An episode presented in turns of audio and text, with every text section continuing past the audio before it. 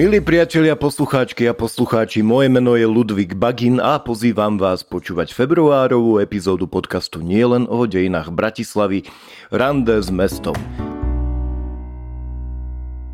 Pred 160 rokmi 5. februára 1862 sa zo pár náčencov z radou mladých magnátov a prešporských študentov práva rozhodlo, že si svoj voľný čas vyplnia mužskou zábavou rozveselujúcou dušu a utužujúcou telo. Čo tým presne mysleli? No už predstavte si začali športovať. Chlapci sa inšpirovali Pešť Budínským veslárským spolkom a podľa jeho vzoru založili Bratislavský veslársky spolok alebo Požoň Hájoš Edlet.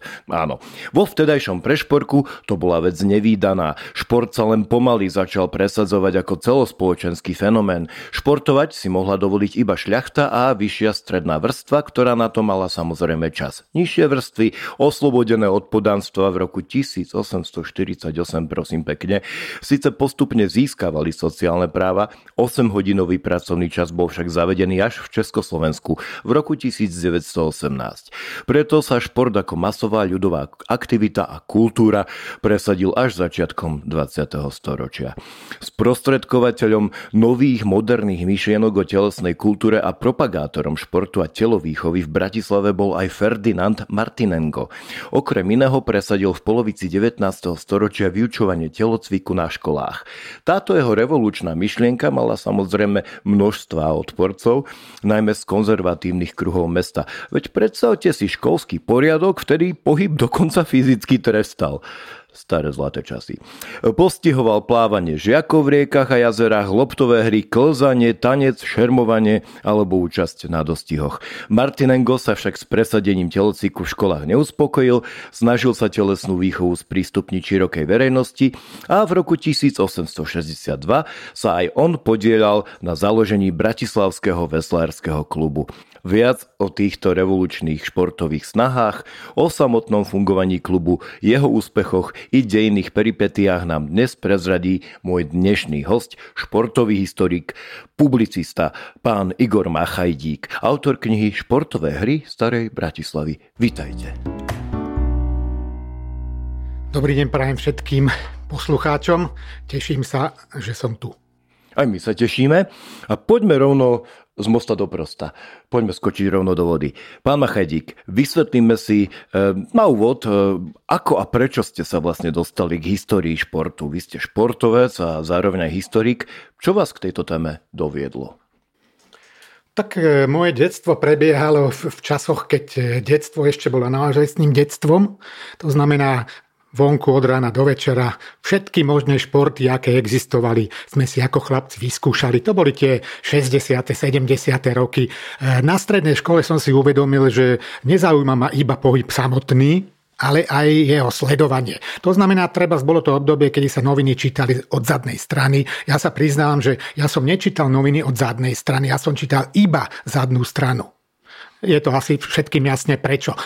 Postupom čase som, si, som sa pristihol, ako si robím výpisky, ako si robím archívy.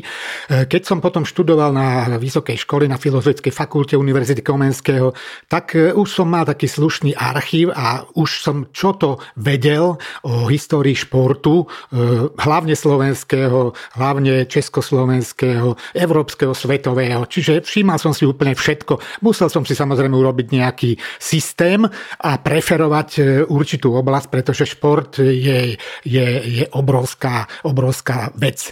Ja som najprv po skončení školy pôsobil v kultúre, e, chvíľočku aj v školstve, ale e, moja profesionalita sa začala až potom, keď som e, nastúpil e, najprv na prvých 16 rokov do prvej profesionálnej športovej inštitúcie a potom ďalších 16 rokov som pracoval v druhej profesionálnej športovej inštitúcii. Takže tu som sa venoval dejinám športu, histórii, telesnej kultúry, tak povediac profesionálne a drží ma to odvtedy stále a myslím si, že pokračujem nezmeneným tempom aj naďalej. No, to bola vyčerpávajúca odpoveď, ďakujem. Inak e, k tým novinám, my sme v porevolučných časoch e, so spolužiakmi čítali skôr piatu stranu istého denníka, legendárnu. A vidíte, ale obaja sme sa dočítali napriek všetkému až sem. Tak poďme ďalej ale rozprávať a hovoriť o športe. Ako je teda, ako je toto s jeho históriou, s históriou športu na našom území? Kedy možno vôbec hovoriť o nejakých športových počiatkoch? Že, či športovali nejako dokonca aj uhorskí panovníci, králi, отдаленное. No tak e, keby sme mali neobmedzené množstvo času a mohli by sme tu stráviť mnoho hodín, tak by som pochopiteľne začal až pravekom, pretože e, málo kto si uvedomuje, že každý šport, a je ich strašne veľa, má svoje základy, svoje základné lokomócie, tak by som to nazval pohybové, už v období praveku.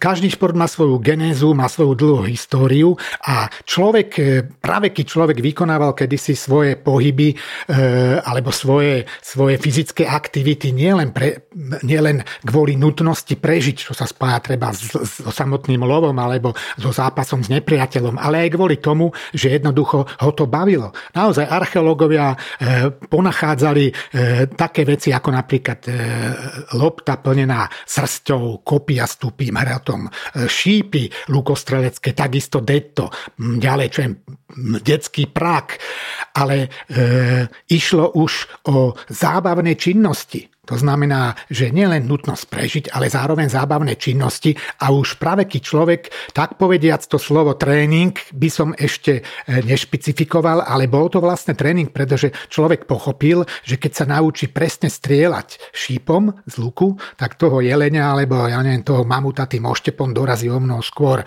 Takže e, v podstate e, by sa dalo povedať, že už tie základy nachádzame v pravoku. To znamená pohyby činnosti bojového charakteru, charakteru, pracovná telesná výchova a čo nás najviac zaujíma, herno-zábavné činnosti. E, starovek prebehnem jednou vetou. Starovek u nás nebol, takže nebudem, ale v období staroveku, keď si, e, keď si predstavíte treba staroveké olympijské hry bájne, tak e, tam tam vlastne už sa nachádzajú atribúty toho moderného športu, o ktorom budeme hovoriť. Ja predbehnem troška, poviem, že moderný šport eh, nielen na Slovensku alebo v Uhorsku, ale aj v celej Európe, to je až eh, polovica 19. storočia a ďalej.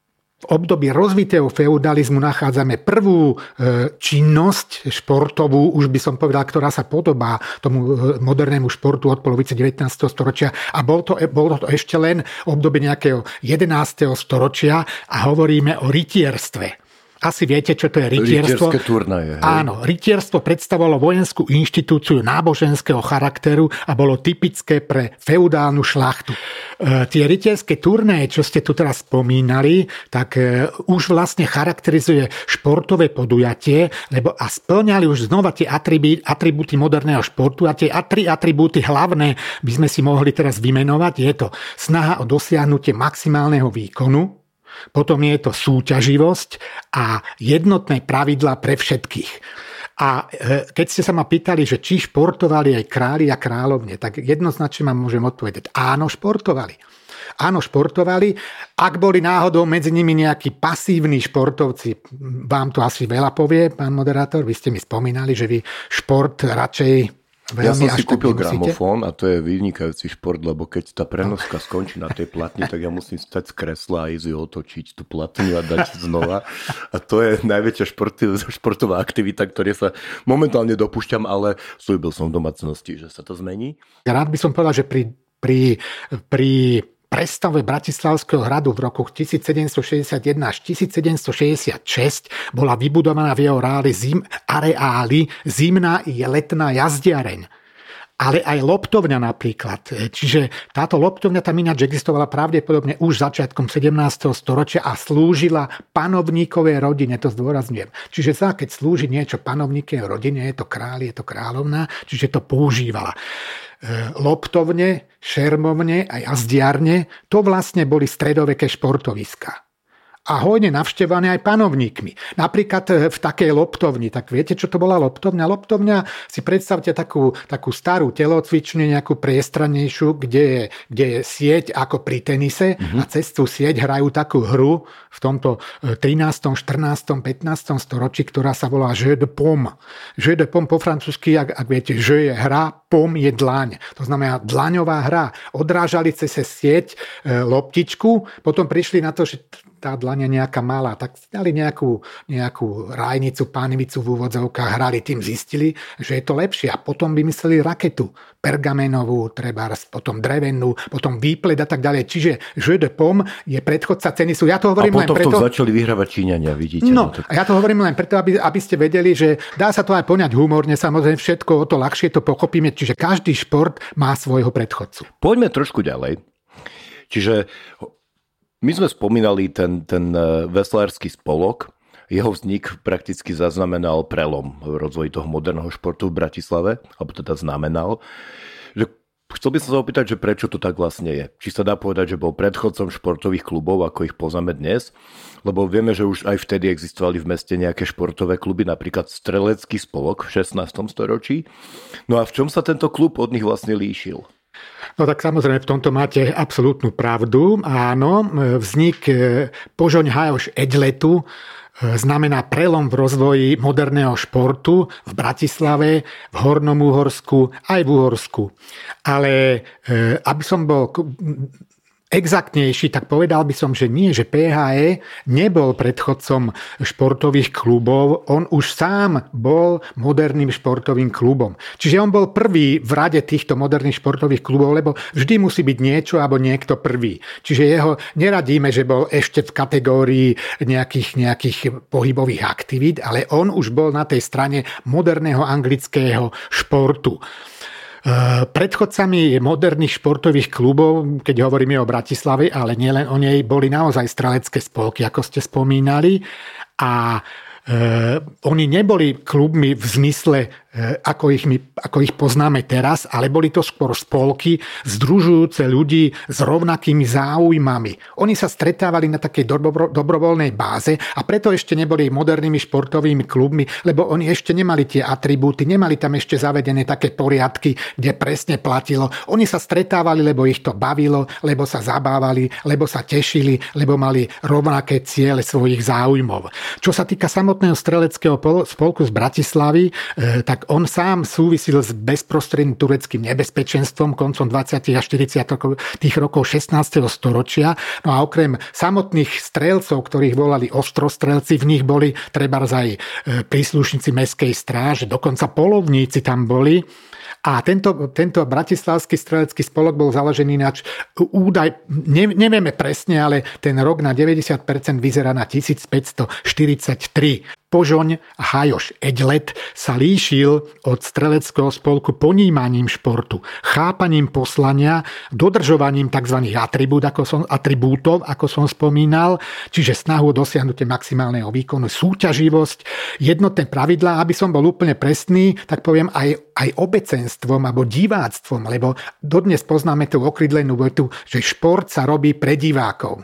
Či vlastne inšpiroval a nielen tento maďarský športový klub, my sme spomínali jeho meno, vy si ho pamätáte, ja si ho neviem za, za žiadnu cenu zapamätať, ale skúsim, ja si ho tu prečítam. Uh, Požoň Hájoš Edlet, už si to budem pamätať, Požoň Hájoš Edlet, či, či teda bol inšpiráciou pre vznik ďalších a ďalších športových klubov. Vy ste povedali tie pekné regule tých klubov, aj to, že v podstate tí ľudia viac menej mali skôr nejakú spoločnú aktivitu alebo spoločné záujmy. To my, petangisti, tomu tiež rozumieme, treba povedať. A, e, ale zaujímalo by ma, či teda vznikali potom ako huby po ďalšie a ďalšie spolky tak e, samozrejme tie spolky, tie spolky, e, filozofia spolkov, by som povedal, čo sa týka e, telesnej kultúry a športu alebo budúceho športu, boli, boli vlastne rovnaké. Treba povedať, že v druhej polovici 19. storočia vzrástol počet spolkov v Bratislave 11 násobne. A chvála Bohu, boli tam už aj spolky športové a telocvičné. E, Požoň Hajoš Edlet určite e, ovplyvnil a inšpiroval budúce, špol, budúce spolky, tie nájsť, budúce spolky, ktoré, z ktorých sa potom profilovali alebo profitovali športové kluby. E, Najradšej, alebo najskôr by som spomenul korčuliarské spolky. Korčuliarské spolky na území Slovenska Felvideku alebo Severného Hôrska boli úplne tie najstaršie a boli to, boli to prvé. Takisto sa tu stretávali ľudia, ľudia, ktorých bavilo korčulovať sa po zamrznutých plochách. To bolo niečo úžasné, že po Dunaji, Dunaj bol kedysi zamrznutý takmer permanente, sa ľudia korčulovali, tešili sa spolu, stretávali sa, jedli, pili, hudba hrala, železná studienka plná ľudí, ktorí sa strašne radi veselili, korčulovali, ale musím povedať, že, že e, a dovolím si konštatovať, že e, tento E, korčuliarský spolok, Bratislavský korčuliarský spolok, aby sme boli presní, vznikol 14. decembra 1871, ale vznik tohto spolku by som priamo e, nenavezoval by som na PHE, pretože, pretože to, Bratislavský korčuliarský spolok bol ešte typickým spolkom na základe toho, čo sme hovorili, že sa ľudia stretávali, že sa bavili, neboli tam nejaké pravidlá, proste ľudia radi sa stretávali, smiali sa, jedli, pili, veselili, korčulovali v, to, v týchto intenciách. Eh, ale potom vznikol jeden najväčší bratislavský telocvičný a športový spolok, volal sa PTE Bratislava, to znamená Požoň Torna Edešvilet. Ten vznikol 30. septembra 1880 a tento najstečší alebo najväčší bratislavský telocvičný a športový klub uhorskej éry, kde dominovala najprv gymnastika a šerm, a mládež si žiadala atletiku, aby som bol presne ľahkú atletiku, lebo vtedy existovala tzv. ťažká atletika. Ťažká atletika to je zápasenie a spieranie, ľahká atletika je dnešná atletika, čo asi poznáte.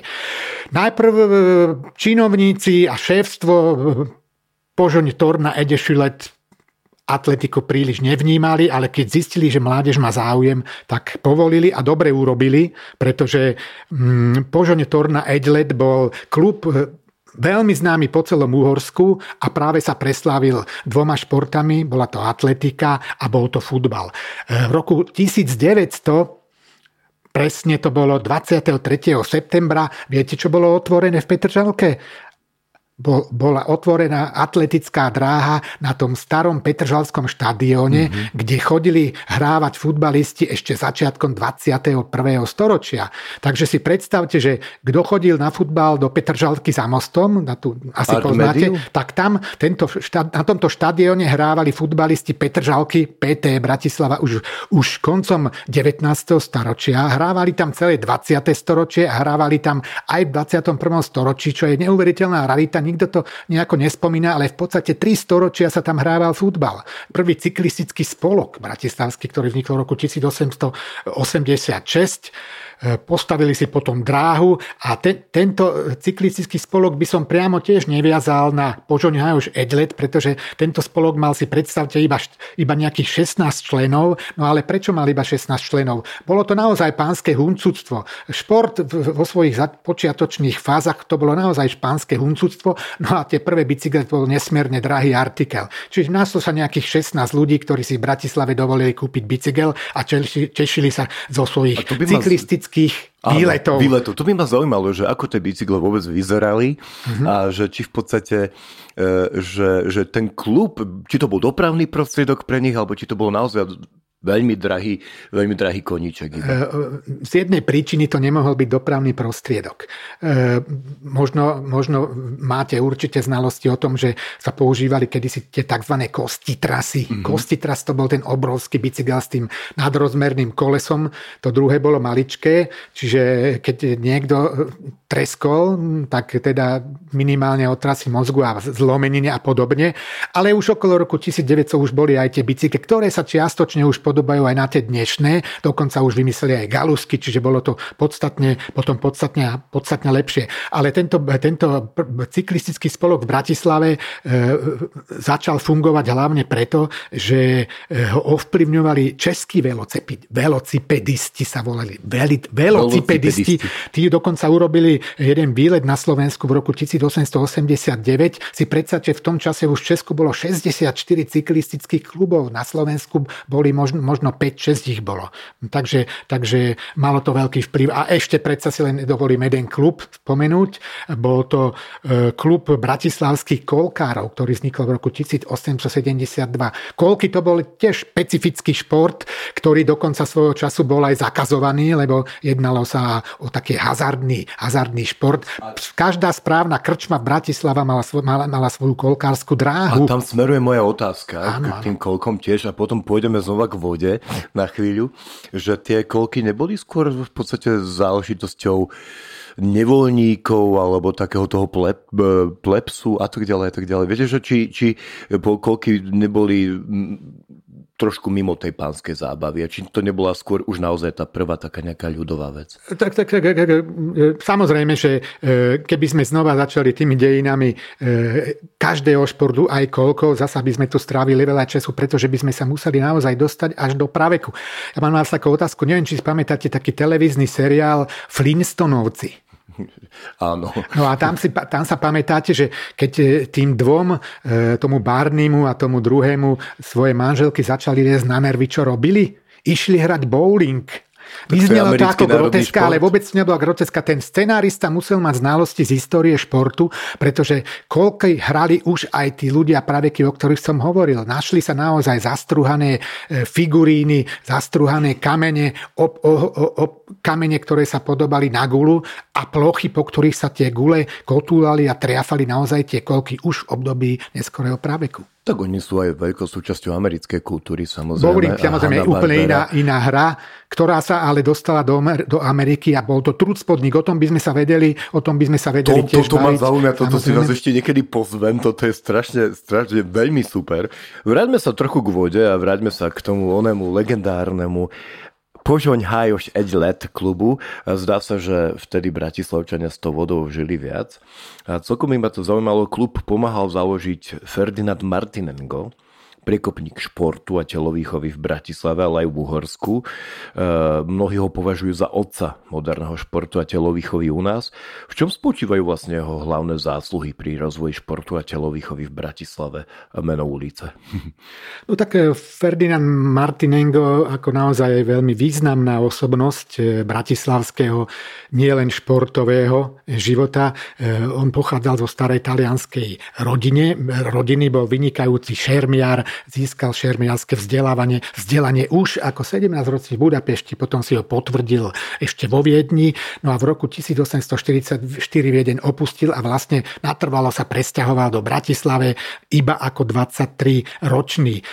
Založil v roku 1844 e, telocvičný a šermiarsky ústav alebo školu e, v Bratislave a presadil telocvik do osnov bratislavských škôl. To je nesmierne e, cenná cenná informácia, pretože dovtedy vlastne boli aktivity detí a mládeže nežiaduce, lebo, lebo ešte stále tu prevládali také, také konzervatívne stredoveké, stredoveké tendencie, detičky, nič, žiadne šmíkanie, žiadne, žiadne plávanie, žiadne dostihy a tak ďalej a tak ďalej. E, Správne ste spomenuli, že v roku 1862 bol spoluzakladateľom e, požuňu Hajoš Edlet v Bratislave v súvislosti s tým teda, aby som neopomenul, dodnes e, si e, vážime osobnosť Ferdinanda Martinenga už len tým, že existuje v súčasnosti šermiársky klub, ktorý nesie meno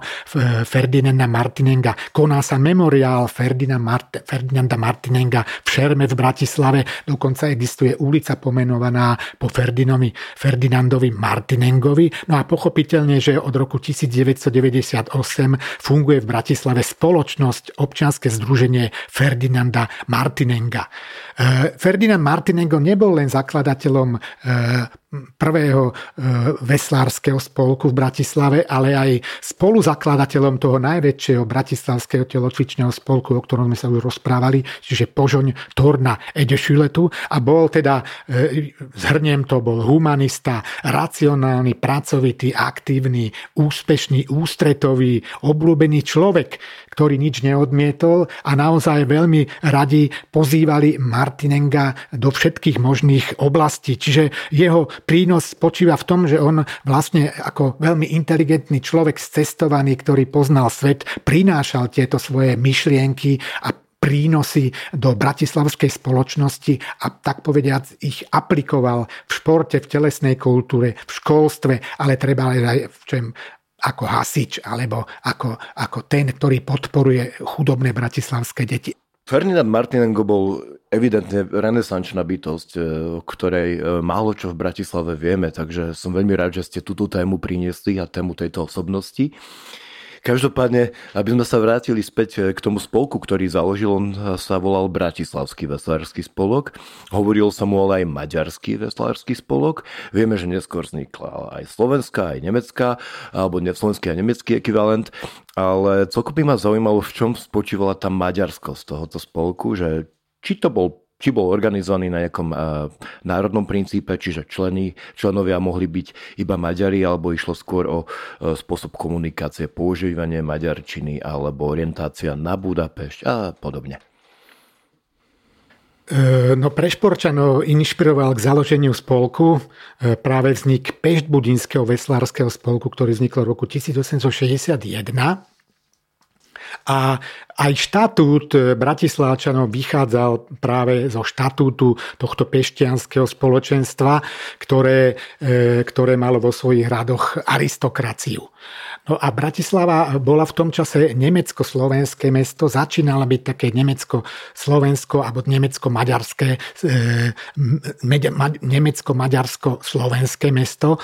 E, Bratislava bola trojjazyčným mestom, no a po roku 1867 po, po rakúsko-maďarskom vyrovnaní práve začína vystupovať tá e, silnejšia maďarizácia. Tá maďarizácia sa prejavila vo všetkých oblastiach, šport, nevynímajúcich, nevynímajúc. E, začali sa jednoducho v športe presadzovať e, najviac Maďari. E, čo sa týka zloženia spolku, tak išlo o vlastne magnátov. To znamená, že keď sa zakladal Bratislavský veslársky spolok, tak aktérmi boli, boli bratislavskí študenti práva z radou magnátov.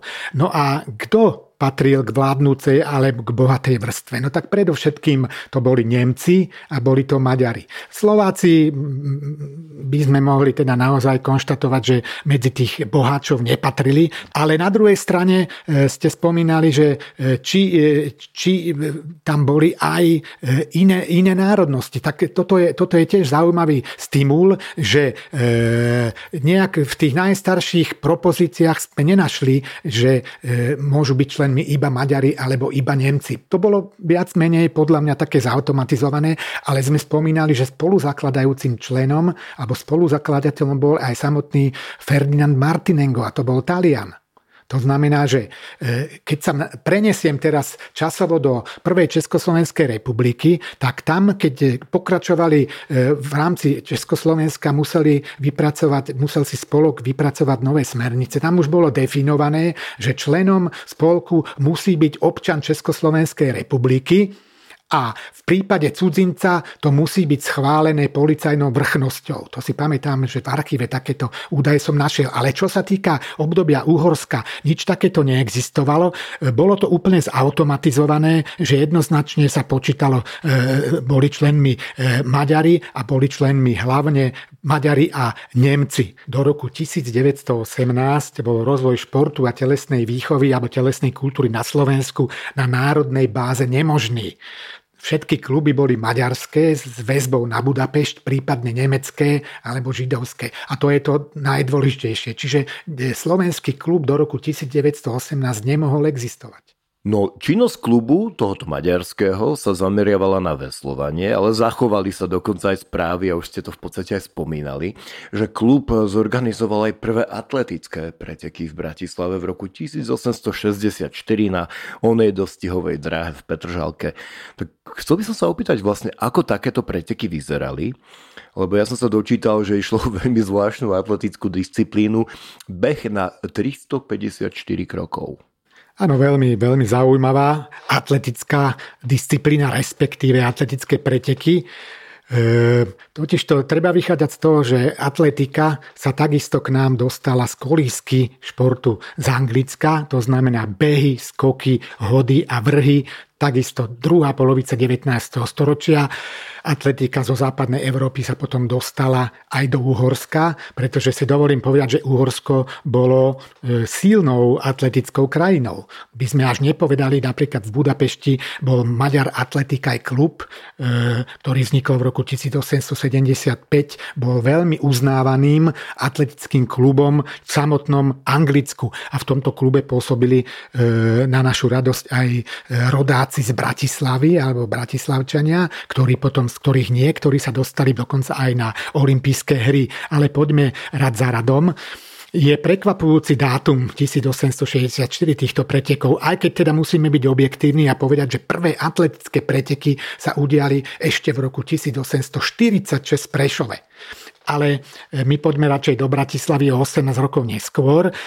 14. apríla 1864 sa naozaj udiali na Petržalskej dostihovej dráhe preteky s názvom Beh na 354 krokov. Bola to, bola to iba taká vložka, ale vlastne naozaj slovenská atletika vychádza potom od tohto zaujímavého dátumu. Ja by som ešte spomenul jeden rok, 1827. V roku 1827 sa udiala v pred, Bratislave v centre mesta zaujímavá vec. Bežal tam jeden človek v takom brnení prednom, zadnom s vysokými čižmami, s ostrohami, mal na hlavu takú helmu a predstavte si v rukách také malé hodinky. Sám sa nakreslil, sám si rozvešal po Bratislave také plagáty, kde pozýval ľudí na svoju exibíciu, pretože takto by som to nazval.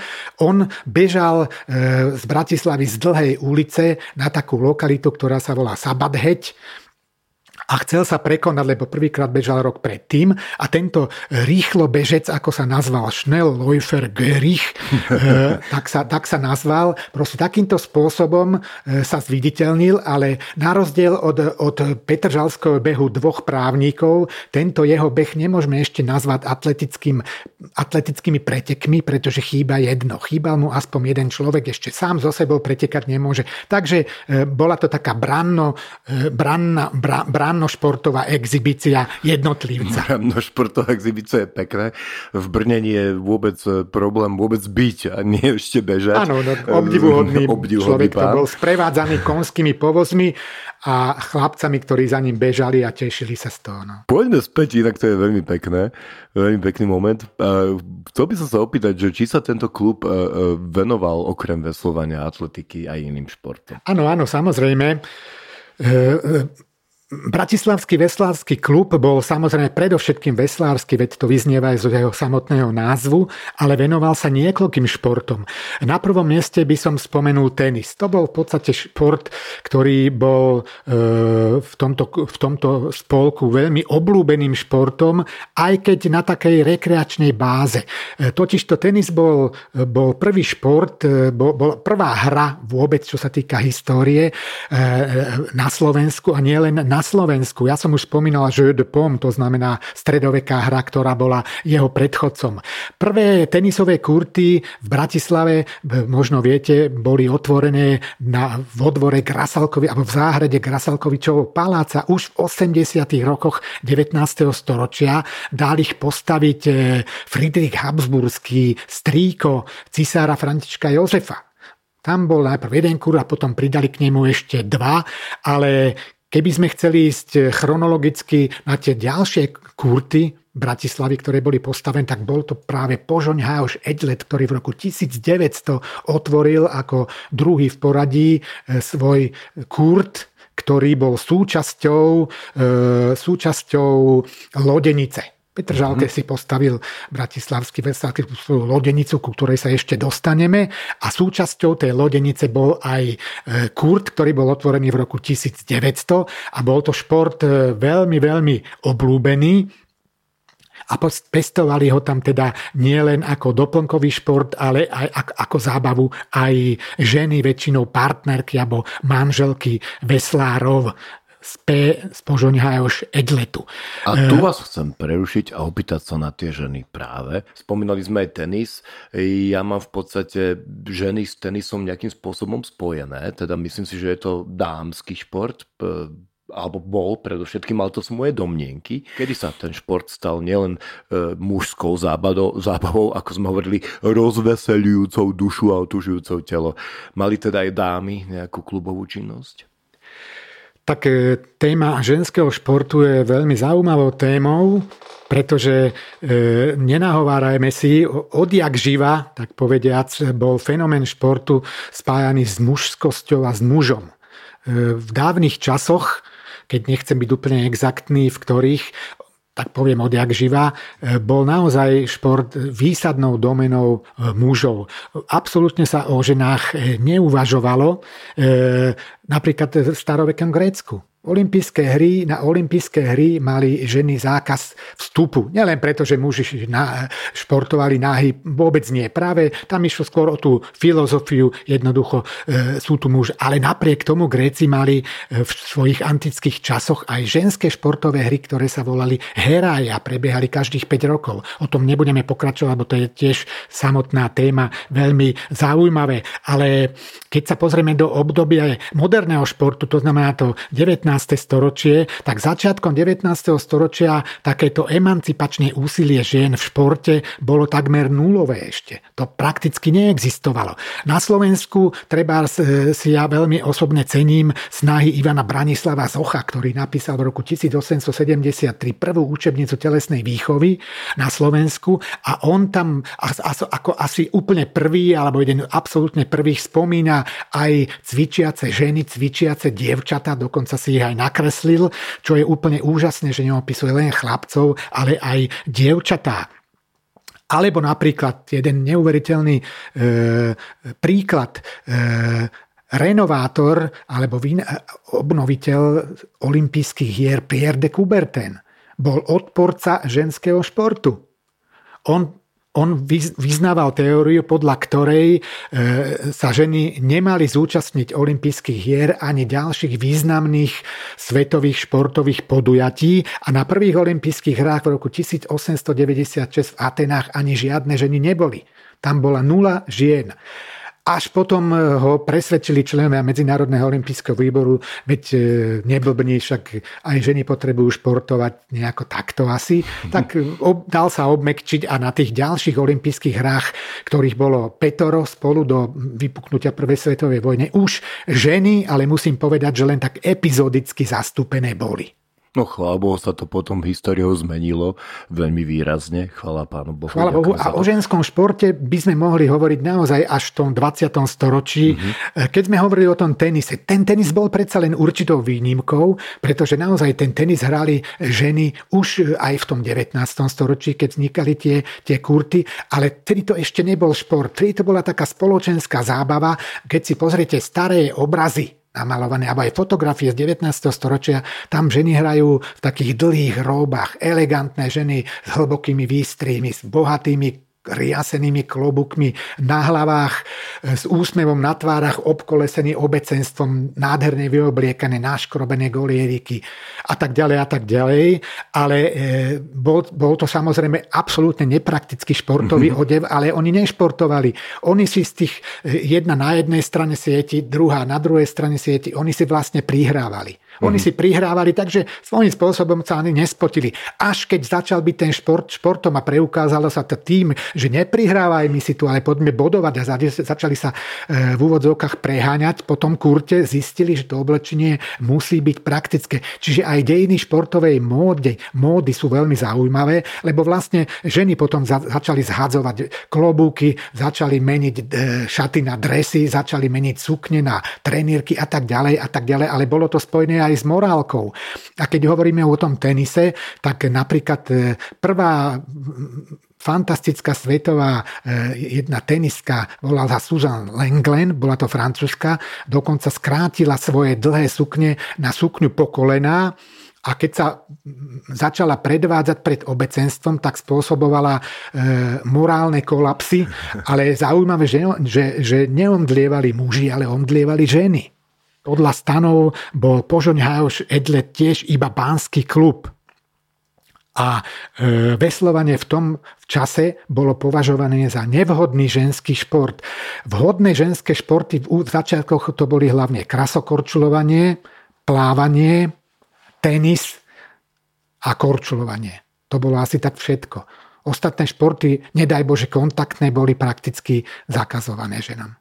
No, to by ma celkom inak zaujímalo, keď sa rozprávame stále aj o tomto klube, že či mal teda nejaké presahy mimo hraníc Bratislavy, pretože evidentne to bol mimoriadne úspešný klub v Bratislave s mimoriadným dosahom mm, aj presahom na tých obyvateľov mesta, ale že či sa teda stiahoval aj mimo hraníc Bratislavy, či teda bol uznávaným spolkom aj v Uhorsku, či chodili súťažiť aj do iných miest a tak ďalej a tak ďalej. Samozrejme, že keď si predstavíme, o aké obdobie išlo a kde sa nachádzala Bratislava, aké tu boli podmienky, tak e, Bratislavský veslavský spolok, my sme už spomínali, že vznikol vlastne podľa Peštbudinského e, veslárskeho spolku, svojím spôsobom zo začiatku kopíroval a usporadoval predovšetkým najprv domáce regaty, pretože e, tí veslári alebo tí, tí prví priekopníci museli, museli e, sa naučiť jednoducho veslovať.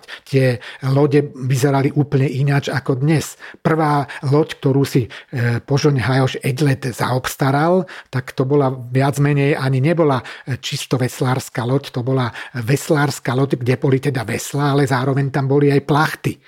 Čiže tie prvé, pr- prvé preteky, ktoré usporiadal PHE Bratislava už v nasledujúcom roku po svojom vzniku 1863 z Devína do Bratislavy, tak absolvovala táto loď. Ale potom, keď začali nakupovať lode a začali dokonca angažovať anglických trénerov, lebo veď PHE bol pomerne bohatý spolok a mohli si dovoliť tých anglických trénerov angažovať, tak začali už kupovať lode, ktoré už mali na boku e, urobené také, také vidlice, najprv drevené, potom železné, aby tými veslami mohli pokračovať. Tie prvé lode nemali napríklad ani tú pohyblivú dosku, ktorú dnes vidíme a pri ktorej môžu byť zapojené do poháňania lode nohy. Vtedy to neexistovali. Čiže lode boli široké, boli ťažké, boli dokonca drev- železné a postupne sa lodi zoštíhlovali postupne e, sa lodi odľahčovali, čiže už sa to podobalo e,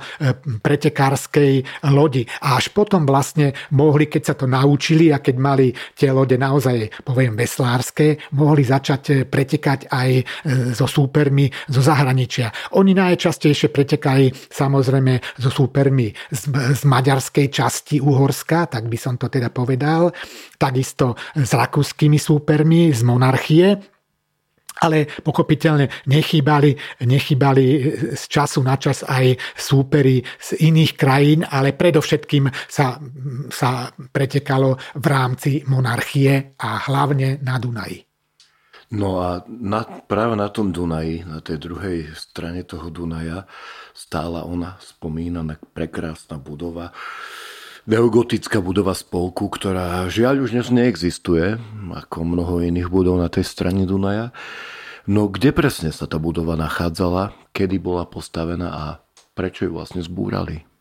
No tak táto budova Bratislavského veslárskeho spolku stála e, v Petržalke, stála, keď si predstavíme dnes most Slovenského národného povstania smerom proti prúdu, do rakúskych vôd, tak stála zhruba 200 metrov pod Pečnianským ramenom. Mhm. Pečnianské rameno už dnes neexistuje, ale bolo to, bolo to také rameno, ktoré e, využívali e, veslári, aj, aj kajaka, aj, aj kanoisti, e, pretože voda tam bola stojatá, mhm. nemuseli veslovať proti prúdu.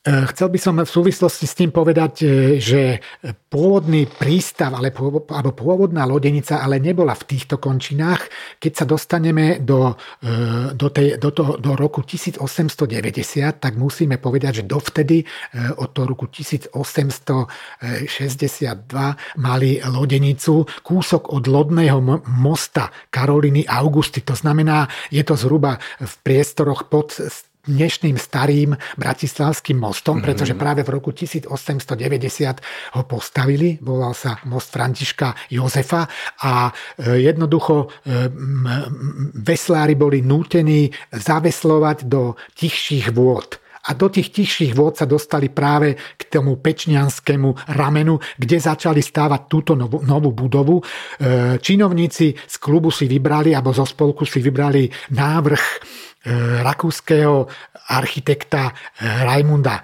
Jeblingera z Lincu a tento e, naprojektoval budovu, ktorú potom v roku 1895 a 1896 začali stavať a potom ju v júni 1897 aj skolaudovali. No a mohli by sme ju zadefinovať ako takú neologickú, romantickú budovu so štíhlou vežičkou a alpskými prvkami.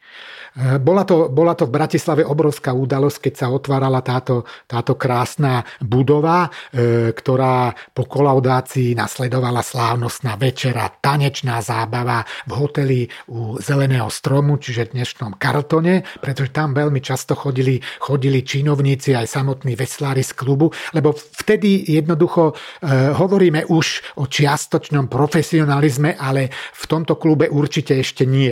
Tu veslári stále stále sa schádzali ako v úvodzovkách dobrovoľníci, fanatici, ktorých to veľmi bavili. Bavilo, boli to, ako som spomínal, poväčšinou, poväčšinou študenti alebo e, zamestnanci z aristokratickej spoločnosti.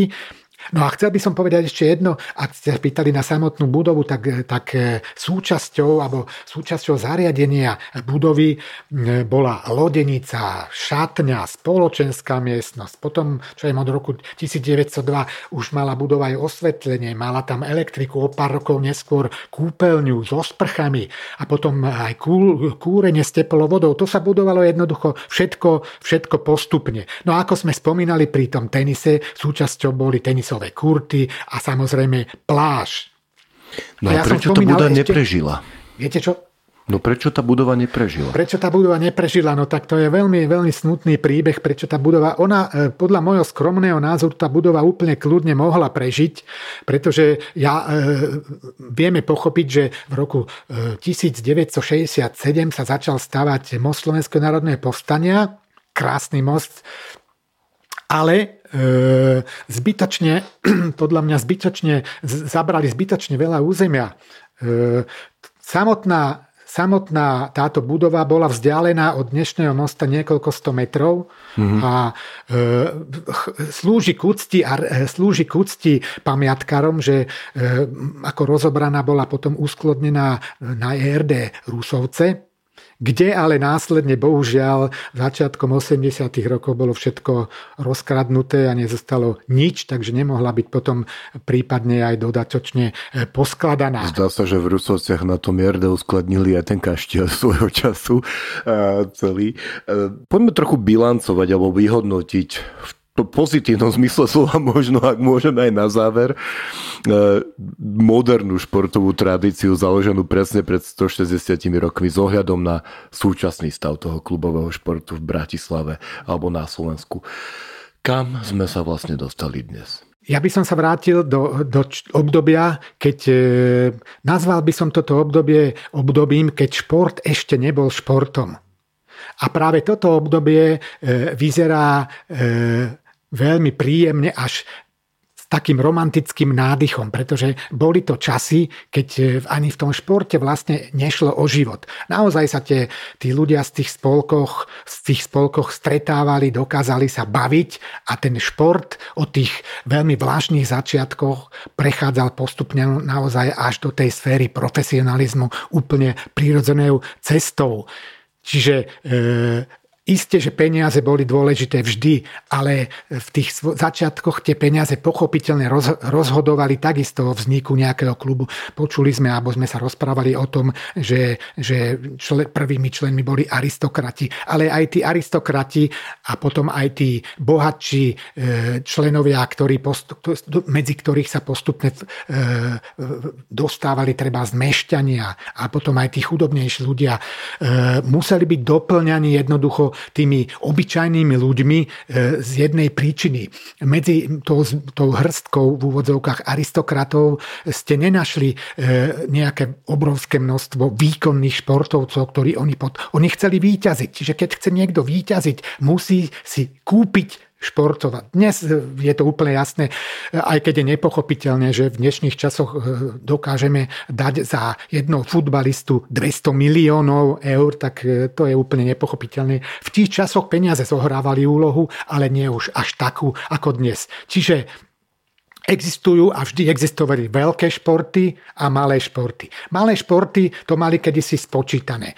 Malé športy boli pre, pre verejnosť málo lákavé, čiže ak malý šport nemal nejakého mecenáša, ktorý bol fanatikom, jednoducho tento malý šport zanikol. Zostali iba veľké športy. E, veľké športy to je predovšetkým futbal. Aj hokej bol kedysi malým športom. Hokej bol kedysi malým športom a hrali ho, hralo ho 5 ľudí a ne, neboli žiadne striedania. Jednoducho to bol veľmi nenápadný šport, o všetkom rozhodovalo počasie. Nie ako dnes. Dnes máme športové haly, ľadové paláce, umelé plochy. Vtedy jednoducho nebol sneh, neližuješ. Nebol ľad, nekorčuluješ. Nebolo voda, nepláveš. Presne tak. Pán Machajdík, ja vám ďakujem napriek tomu, že mám v športe hokej tak eh, vy ste ma tým športom nádherne, a teda nie mňa, verím, že aj poslucháčom previedli a trochu aj nadchli, eh, teda nie trochu, ale dosť. A ja som mal celý čas v hlave pred očami sa mi premietali také tie rýchle obrázky z hľadanie strateného času. Bol aj taký, taký kedysi obľúbený seriál. A ja som videl tie zrýchlené čiernobiele obrázky popretrhávané športujúcich ľudí. E, živo sa mi to, tie dobové krásne aj fotografie Plicku alebo teda pána Kálaja sa mi, sa mi pred očami zobrazovali aj vďaka vám a vášmu veľmi pútavému rozprávaniu. Tak ja vám za to veľmi pekne ďakujem. Verím, že sa nám všetkým bude teraz o čosi radosnejšie vďaka tomuto venovať športovým aktivitám. Najmä ak už konečne vieme, čo všetko slobodnému športovaniu v našom meste vlastne predchádzalo. Myslím si, že tu máme tradíciu, ktorá je hodná nadviazania a ukazuje sa, že šport je v dnešných časoch čoraz obľúbenejšia a masovejšia voľnočasová aktivita, nielen v lete a nielen na nábreží Dunaja. Takže ďakujem vám ešte raz a do počutia. Ďakujem veľmi pekne za pozvanie. Už milí poslucháči a poslucháčky, úspešne sme doveslovali až na záver februárovej epizódy podcastu, ktorý pre vás pripravuje BKIS pod odborným dohľadom Jána Vyhnánka, lektora a vedúceho kurzu z prievodca cestovného ruchu špecializovaného na Bratislavu. Ja vám ďakujem za pozornosť, majte sa krásne a nezabudnite nás sledovať a počúvať aj v marci. Chystáme pre vás ďalšiu mimoriadne pozorhodnú tému zo života a dejím Bratislavy. Dovidenia a do počutia.